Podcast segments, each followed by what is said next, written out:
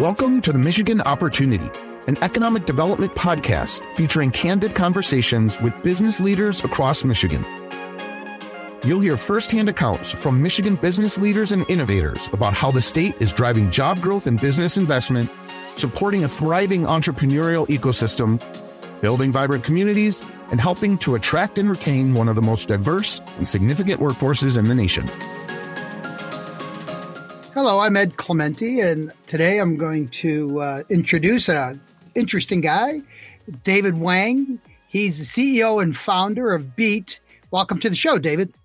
Well, nice to be here. And we've had the pleasure of talking a little bit ahead of time, but uh, what your company does is fascinating, especially you know in the area of software engineering. But you know, BEET itself, you know, maybe people don't know what it is. So if you meet somebody for the first time, kind of what do you tell them the company is and does? So uh, BEET is really aware, uh, you know, everyone mentioned about Industry 4.0, you know, manufacturing 4.0. And uh, we believe we're one of the leading companies in really make this uh, Industry 4.0 come to reality. And, uh, you know, when everyone talk about Industry 4.0, maybe, you know, everyone have different answers. Uh, but what we do, B does is, uh, you know, when we start a company, we recognize there's a disconnect between the humans, uh, the the humanity connection to machines. So what we really try to do is create a a, a connection, or help the people who run the machines have a, a present understanding of how the system works. So uh, we we build a new connection between machines and the humans, and uh, that what we are actually in the layman's term, that's what we do. We'll provide to the the marketplace. Yeah. Yeah, and uh, and I, we're going to unpack that somewhat now, as if we get a chance. But before we get to that, I just want to make sure. So, for example, use an example like, say, automotive or some kind of assembly line. What would what would your software do? So with industry, we'll talk about industry 4.0, but just giving a quick example of how someone would see it used today as a common practice. Yeah. So, so most of the, you know, if you go to factories, there's a lot of software system already available out there, right? So basically what they'll provide you is, hey, I, have a station. My cycle time is this. And uh, in, a, in an hour, I made 50 parts, which I should make 60 parts. And a lot of time people, you know, you have you have spend time, you stopwatches, have people standing around to look at how the machine actually functions to find out why I'm running 10, 10 jobs per hour below what I supposed to be. What we do is we deploy our software. We basically digitize that station or that line down to every single motion and events. We'll tell you how long take a clamp to open and close. We, we, we show the entire interaction the lines. And through our software, we'll be able to tell you why you are losing that 10 jobs per hour without any, you know, human interventions, the software do all the analytics. So this way, you know, even you, you're just uh, uh, not expert, you'll be able to understand where I'm losing production, where I'm leaking productions. And uh, for us, this is uh, what we can do to help improve throughput, right? Ultimately, that's what manufacturing is supposed to do to, uh, you know, make the same thing with less resources. Yeah. So, so it's like just in my layman's terms, uh, it's it's more like an efficiency thing, partially, right? Where you maybe it's making steps it doesn't need to make, or there could be maybe a troubleshooting thing too, like fatigue of machines or something like that as well. Yes, actually, it's really cover both, right? I mean, uh, you know, manufacturing really ultimately is efficiency, right? I mean, the ultimate goal is put less into making the same product. That's uh, that's every every manufacturer is supposed to do that, right? And uh, uh, by by our ability to digitize the manufacturing process down to every single steps or motions or devices to monitor that, we, we can number one shows you hey if a device act normally, especially if a, a population of the same device, okay, we can see hey if one device particular slower than others, so you can optimize that device.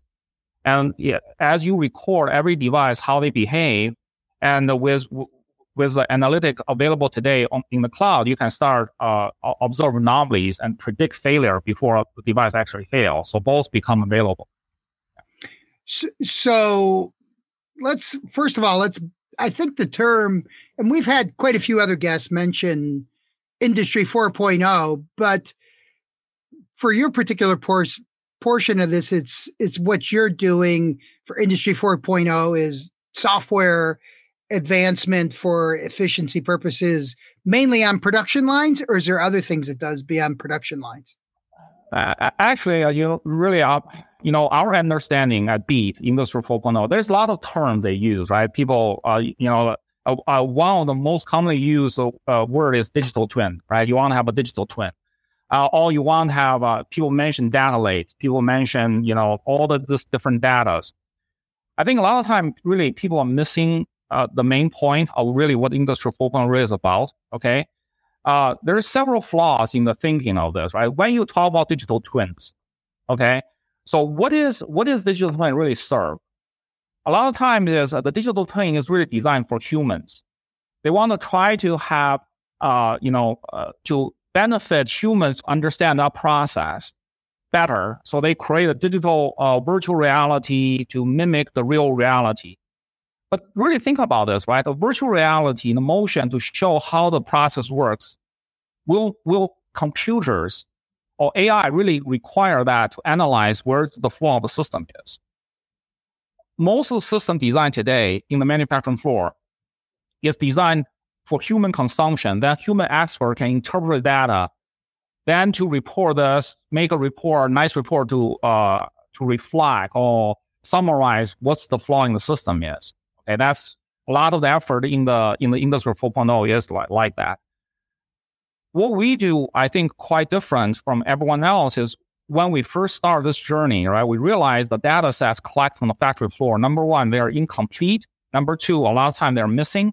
So we, we really try to rebuild the foundation to enable this industry 4.0 revolution because ultimately the data is a foundation of this industry 4.0 revolution. And when we design our system, is really design the system to leverage cloud computing, the AIs of the future. So when we design our system, how we digitize the process is more uh, beneficial to for machine learnings, for AI. So this way that we don't have have have human interpret data rather than have the computer algorithms to, to un- understand the inefficiency in your systems and identify that. So, you know, most of the factory floor, the problem you have, you know, 70% of the time is you try to find the problems and 30% you spend in, in really solving a problem. So what we're targeting is with our software, what we believe really industrial 4.0 is, we digitize the process to the level that really leverage the computing power available in cloud computing, in large uh, database, and we create this new data sets that we eliminating the 70% or try to finding the problem, use computer analytics, uh, you know, AIs, machine learning, algorithm building our software. We now can, we really create the first, we call digital process engineer assistants that can find the problem for you automatically. Now you can only, you only need have human to focus on fixing the problem. I think that's the really a, a main difference between our approach to the market uh, or our understanding industrial 4.0 to everyone else. Uh, that they hey, hey, give me your data, give me your data lakes, let us do we do some magic, or we'll give you some answers. And, and uh, you know, we our approach is hey, we, we need a different set of data, a true set of data that can really enable the industry, you know, the, the modern age computing deploying the factory floor. So this might be a crude example, but this is the way I think when you explain it to me. So I think of like GPS on your phone, right? When you looking for something. So if if it was me telling you because I've lived from to get to point A to point B, say, oh, you turn at the big tree and you take a left at the factory and all that. GPS comes along and gives you the ultimately most efficient way to get from point A to point B but then also bake into the equation like there's also a traffic jam here and there's also maybe construction there. So we're helping you avoid the things you don't have to discover. We're just trying to get you most efficiently to point b. And that's kind of what your software and deep learning is that kind of close to what you do or my yeah yeah yeah actually uh, this is the first time you know somebody uh, make this comparison. I, I actually really appreciate that. We really ultimately uh, uh GPS systems that can see all the road conditions everywhere, and yeah, literally give you the quickest way from point A to point B in manufacturing. You're listening to the Michigan Opportunity, featuring candid conversations with Michigan business leaders on what makes Michigan a leading state to live, work, and play. Listen to more episodes at michiganbusiness.org forward slash podcast. How did you get to this position? I know you've got uh, several university degrees. Can you kind of walk us through? Because, you know, I, I can, I don't know how people get into software engineering. I know probably, I don't think, I don't know what your first degree was in, right? You got it in Beijing, right? No, no, no. Actually, Oh, I, I, Where was your I- first one? I, I, I didn't graduate from uh, from my, my, my university and uh, Tsinghua University. I, I, I went there and then transfer over here, get my uh, ma- uh, uh, bachelor degree in electrical engineering from Wayne State. Then Oh, that's right. Sorry. yeah, Yes. I, my Wayne State uh, uh, finished Wednesday. I started working as a control engineer actually, and uh, did a lot of uh, PLC programming and uh, you know just uh, uh, race through a rank. Uh, three years doing that, then I you know kind of uh, get bored with doing PLC programming all the time, and then went into IT and raised through the ranks. Uh, for my company, I used to work for a company called Comau, and uh, in IT, uh, uh, become the CIO for Comau North America. So run the entire IT organizations uh, for Comau North America for almost six years. And because my uh, control background, then my IT background, I you know went back to business. I was their global director of control engineering uh, for Comau Body Welding, and eventually uh, become the global VP of engineering for Comau Body Welding. So, so I have a quite unique background is from controls to IT, then ultimately overall process. So design large welding assembly lines for all the OEMs around the world. So uh, really understand the automation. Um, you know, it's a very interesting, uh, unique experience to see the convergence of really three things, right? Control network with the safety network, and ultimately with the with the Ethernet network, and all combined to one. See this opportunity that uh, the amount of data become available, and uh, and people not leveraging the opportunity to be able to digitize manufacturing process down to this level of details and see the computing power the available you know for the future like in cloud computing combine both together to really usher in the new age of uh, mass production right? Uh, you know really leverage I, I call the technology we're creating is really the internet age of mass production you know that, that's what we are trying to bring them together yes. And, and I would imagine, and you, if you might want to mention like some of your uh, not you know stakeholders or even some of your clients. You don't if you can't mention specific companies, but at least the industry. So I would imagine because you're based, I think you're in Troy. I can't remember where you're located. oh we're in Southfield Southfield, Michigan sorry. And so, like, I would imagine you have quite a few OEMs or tier ones or tier twos as some of your clients. Is that why you're here? Yes, uh, you, you know, because uh, uh, uh, my background really is, is from uh, you know service the automotive industry, you know, large welding assembly lines. So our target when we come to the market was to target automotive related businesses. So our major uh, customer are OEMs and OE, OEM tier ones. And uh, you know, uh, we, uh, we we have also partners. So we are not, you know, we create the core technology, but, but we do have partner like Google is our partner in, for the as a cloud provider, and we do have another partner called Telit. Telit create a software that allow us to, to talk with all the different PLCs, and we also have partners like uh, uh, Robert Sinto, Sinto Corporation, the largest equipment maker in the foundry. So they they are our we call value add resellers to the to the foundry business. Okay, they are also our resellers in Japan. You know our software. We also have uh, uh, uh, like other uh, bars like uh, TA Systems, who, who, who is another system integrator, make the plastic assembly lines. So they are pushing our technology to their customer base. And uh, we also like like service providers like KUKA. You know, everyone probably know KUKA is an- another large system integrators. And uh, uh, uh, like a, expert group, another system integrators. So we, we do have a lot of partners pushing our software, see the opportunity that what our software can do to help them to debug, to launch their system faster, and in turn they can provide services to their to their end users. Right? In this case, is uh, all the tier ones, all the OEMs. So yeah, let me two questions, but one I'm going to maybe jump to one of your other questions. I was going to ask you about future trends, but you just described probably like eight or nine companies that you have to work with because you know it's sort of a real integrated ecosystem that you've created somewhat with your software program is that the future? As you mentioned not just for manufacturing because this could obviously be used for any manufacturing process some of your systems not just automotive but is that the future of the way this is going to start moving more is with industry 4.0 and what you're doing? Yes i i, I truly believe that's uh, that's the way of the future right? And uh, you know, so one of the hottest area we're in right now is, uh, you know, because of labor shortages with uh, chips, all these materials, uh, there's a lot of uh, uh, disruption in the supply chain. OEM got impacted big, big time, right? Well, one of the biggest programs we're working on right now is we actually through our software, implementing our software, we can we can really create interconnected enterprises. You know, uh, so basically the supplier implementing BEET softwares and BEET software because cloud based will be able to provide summary data to the OEM, so OEM can see trouble coming. So we're we're we're actually in the process working with OEMs to create what we call, uh, you know, uh, a supplier process visibility portal that through our software we we can create cl- clarities on you know upcoming shortages or inventory shortages and uh, be able to to maybe help people to plan for you know do not shut down the final assembly plant. So the, these are the things you enable us to do. You you you know it's an interconnect world world right now, right? Because of all the uh, advancement in communications, in internet.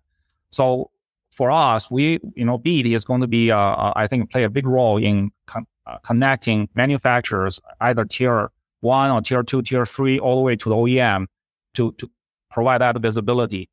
The other thing I think is really important is we are not doing this. We cannot do this alone, right? We have to find partners to do it. BEET is going to create a fundamental technology to enable uh, to uh, digitize every any type of manufacturing process out there. But we need know-hows, you know. So we do have customer outside automotive, right? Like uh, uh in, in consumer product, and uh, you know, we we actually finding partner in those areas to help us to deploy our technology. And so you know, and, and being you're in Michigan, but I noticed you've really emphasized sort of the global reality of a lot of your partners too. But we're also a big agriculture state, and I'm sure Michigan is probably in the top three or four states in the country for agricultural manufacturing, from raw products to processed food, right? Whatever it is, everything from cereal to power bars and you know liquid juices and all those kind of things. So you can see this even, like you said, in many different fields. But I think because the automotive industry, I mean, there's so many parts in a car, it probably has the most complicated supply chain, I think, of almost any product out there, right? Yes, yes, that's uh, definitely. Um, I I've been through uh, looking through a lot of different industries. I I, I mean, I, uh, but I I I be uh, just just uh, just to look at different industries, I, I, really believe automotive industries has one of the most complex a long supply chain or manufacturing process throughout all the industry I've been looking at. Yes. So the uh, couple of things I forgot to mention too is uh, uh when I went to your website, I, uh, and it's B E E T, two E's, one T. That's the name of your company, though, right? Yes, yes. Just BEET. And so um, I saw that Governor Whitmer came to your office. I, you didn't mention that to me when we talked before. I saw a picture of you and her together at your operations, right? Yes. Yeah. Governor did visit us. Uh, I think this is before COVID. Yeah. And uh, uh, so, uh, so maybe you want to know the story be- behind why we call ourselves BEET. Yeah. Okay. Uh, it's uh, it's a uh, you know, the, officially we always say this, uh, you know, BEET is beyond equipment efficiency than throughput. That's how we. Okay. Uh, so it's an acronym, right? Okay. Real na- the real real story behind it is, uh, uh, you know, uh, you, you, know, we we aspire to be the industrial apples. You know, you know a company called Apple, right? What yeah. Apple revolutionized is uh, is humanity's connection to data, to information, to other people. That's what it the, what what Apple introduced this digital age revolutionized our day, daily life, right? How we access data, information, other people. What, what I believe, or what we believe, this Industry 4.0 really is to change the relationship between humanity with machines. Okay, what what what the relationship between humanity and machines today is very bad, right? We only pay attention to the machines when they break down. If the machine working well, you never see a guy go to a, a robot say, "Hey, did a great job, right? Did the thousand watt robot, uh, no no problem." You only say, "Hey, this robot is, is you know it's bad. It's it's breakdown all the time."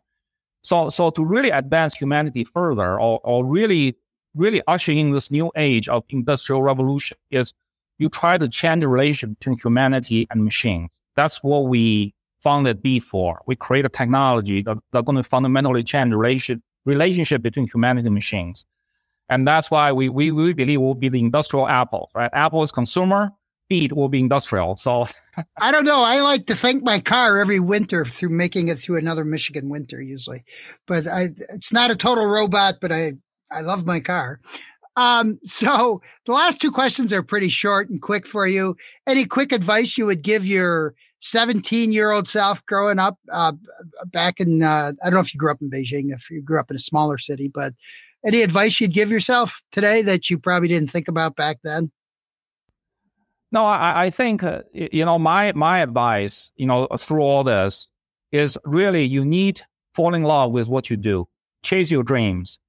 And I, I think all the, you know, you look, this is this has been a, a, something said by all the successful people. Really believe in what do, chase your dreams, and uh, you know, you can only ask yourself to put everything you have into something you love. And if you do something you love, you'll be happy every day. That that that, that will be my that will be my advice to myself 17 years ago. I I am right now chasing my dreams. It's wonderful. And you've been in Michigan a long time now. What do you like best? Because uh, it's interesting. Do you like festivals, the weather? What do you like about Michigan?